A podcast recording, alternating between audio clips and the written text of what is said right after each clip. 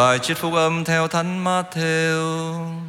Lạy Chúa, vinh danh Chúa. Khi ấy Chúa Giêsu của trách các thành đã chứng kiến nhiều phép lạ người làm mà không chịu sám hối. Hỡi Corazin khốn cho người, hỡi Bethsaida khốn cho người. Vì nếu đã xảy ra tại Siro và Sidon các phép lạ diễn ra nơi các ngươi thì họ đã mặc áo nhậm, rắc cho mà ăn năn hối cải từ lâu rồi. Nên ta bảo các ngươi, trong ngày phán xét, Tiro và Sidon sẽ được xét xử khoan dung hơn các ngươi. Còn ngươi hỡi ca phát Naôm Chớ thì ngươi nhắc mình lên tận trời sao Ngươi sẽ phải rơi xuống địa ngục Vì nếu các phép lạ diễn ra giữa ngươi Mà xảy ra tại So- Sodoma thì thành ấy đã tồn tại cho đến ngày nay Vậy ta bảo thật các ngươi Trong ngày phán xét Sodoma sẽ được xét xử khoan dung hơn ngươi đó là lời Chúa. Lạy Chúa Kitô, ngợi khen Chúa. Trách nhiệm sám hối. Kính thưa cộng đoàn phong vụ, thường thì Chúa Giêsu dùng những lời lẽ đầy tình thương, thái độ kiên nhẫn và sự tha thứ mà đối xử cũng như là giáo huấn dân chúng. Tuy nhiên trong tin mừng hôm nay cho thấy thái độ và ngôn từ của Chúa Giêsu khá là nghiêm khắc, cứng rắn. Lý do tại sao? Thì lý do đến từ việc cố chấp bướng bỉnh kiêu căng của các dân thành Corazin, Bethsaida và Capharnaum.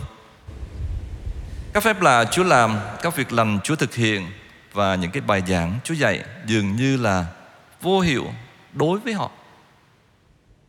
Việc Chúa mạnh mẽ kết án như thế có thể là gây bất lợi cho Chúa, có thể dẫn đến việc là người ta thù ghét, kết án Chúa.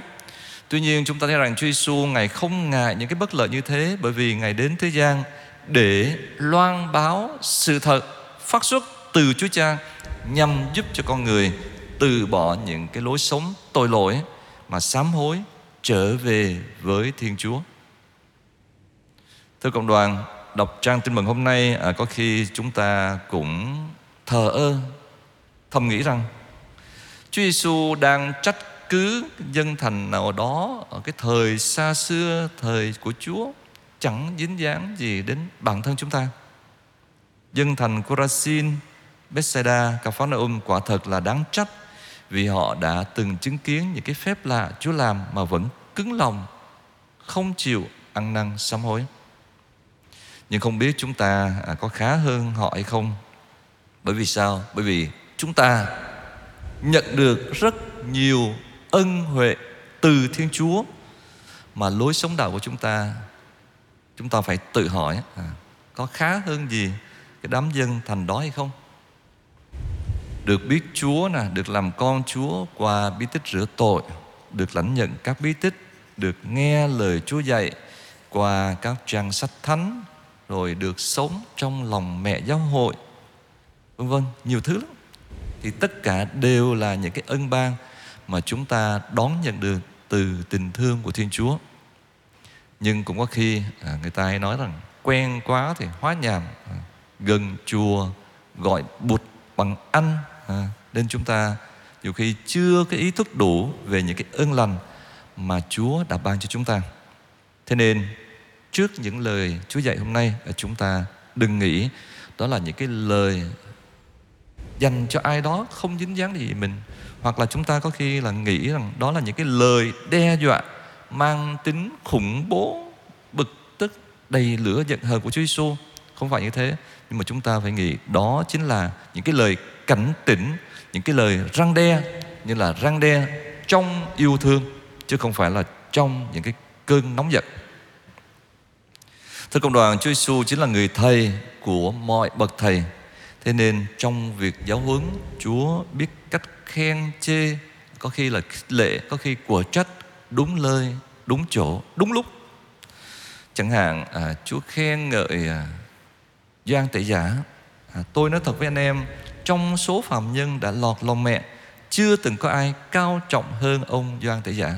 À, Những cái lời khen đáng khen. Hoặc là Chúa dùng những cái lời khích lệ Đỡ nâng tinh thần người ta à, Đối với gia kêu Người thu thuế mang tiếng là tội lỗi Hoặc là đối với người phụ nữ bị bắt quả tang phạm tội ngoại tình thì Chúa cũng dùng những cái lời lẽ khích lệ để hoán cải chị ta. Tôi cũng vậy, tôi không lên án chị đâu, thôi chị cứ về đi và từ nay đừng phạm tội nữa. Nhưng cũng có khi Chúa mạnh mẽ chỉ trích những sai lầm của con người, chẳng hạn đối với những người Pharisee à, với cái thói kiêu căng, cố chấp của họ. À, Chúa những cái dùng những cái lời lẽ rất mạnh khốn cho các ngươi các người như là mồ mả không có gì làm dấu người ta dẫm lên mà không hay những cái lời của trách rất nặng à, dành cho những người pharisêu đó. Thưa công đoàn, thường thì ai cũng thích được khen, chẳng ai thích bị chê đâu, cũng chẳng ai thích là bị à, nhắc cái này nhắc cái kia, sửa cái này sửa cái kia đâu. Tuy nhiên để có thể mỗi ngày một trở nên hoàn hảo trước mặt Chúa thì chúng ta hãy tập yêu thích việc được người khác góp ý sửa sai cho mình. Chắc chắn điều này không dễ đâu nhưng mà nếu mà chúng ta thực hiện được điều đó có nghĩa là một cái bước tiến giúp chúng ta thăng tiến trong cái con đường nhân đức đó. Ngay cả việc chúng ta can đảm lắng nghe một cái người nhỏ hơn chúng ta à, nhỏ hơn không nhất thiết là về tuổi tác mà nhỏ hơn về địa vị về bằng cấp về kiến thức này nọ. À, nói về những cái thiếu sót của chúng ta à, nếu mà chúng ta sẵn lòng nghe đó là một cái bước tiến trong cái sự khiêm tốn của chúng ta. À, não trạng giáo sĩ trị quá khích hoặc là não trạng gia trưởng lệch lạc. Rồi những cái não trạng phong kiến bảo thủ đôi khi cũng góp phần làm cho người ta ít dám nói thẳng nói thật với người trên. Còn người trên thì rất khó chấp nhận để cho người dưới góp ý cho mình. Bộ không khí hiệp hành à, chúng ta thấy rằng đang diễn ra à, trong toàn thể giáo hội nói chung, à, trong giáo phận của chúng ta nói riêng thì chắc chắn là một cái dấu hiệu tốt à, giúp chúng ta là lắng nghe nhau, lắng nghe nhau trong cái tinh thần là tôn trọng sự thật và tôn trọng nhau. À, hai yếu tố đó đều cần thiết, tôn trọng sự thật. Nhưng mà không phải chỉ là cái sự thật mình muốn nói lúc nào cũng được, không phải trong cái tôn trọng sự thật thì phải tôn trọng lẫn nhau nữa. Thưa cộng đoàn biết nghe người khác đóng góp chân tình à, chính là khởi đầu. Tốt đẹp để chúng ta lắng nghe lời của Chúa với trái tim chân thành, khiêm tốn và nhất là với cái tinh thần sám hối. Thế thì chúng ta xin Chúa nâng đỡ những cái gọi là yếu đuối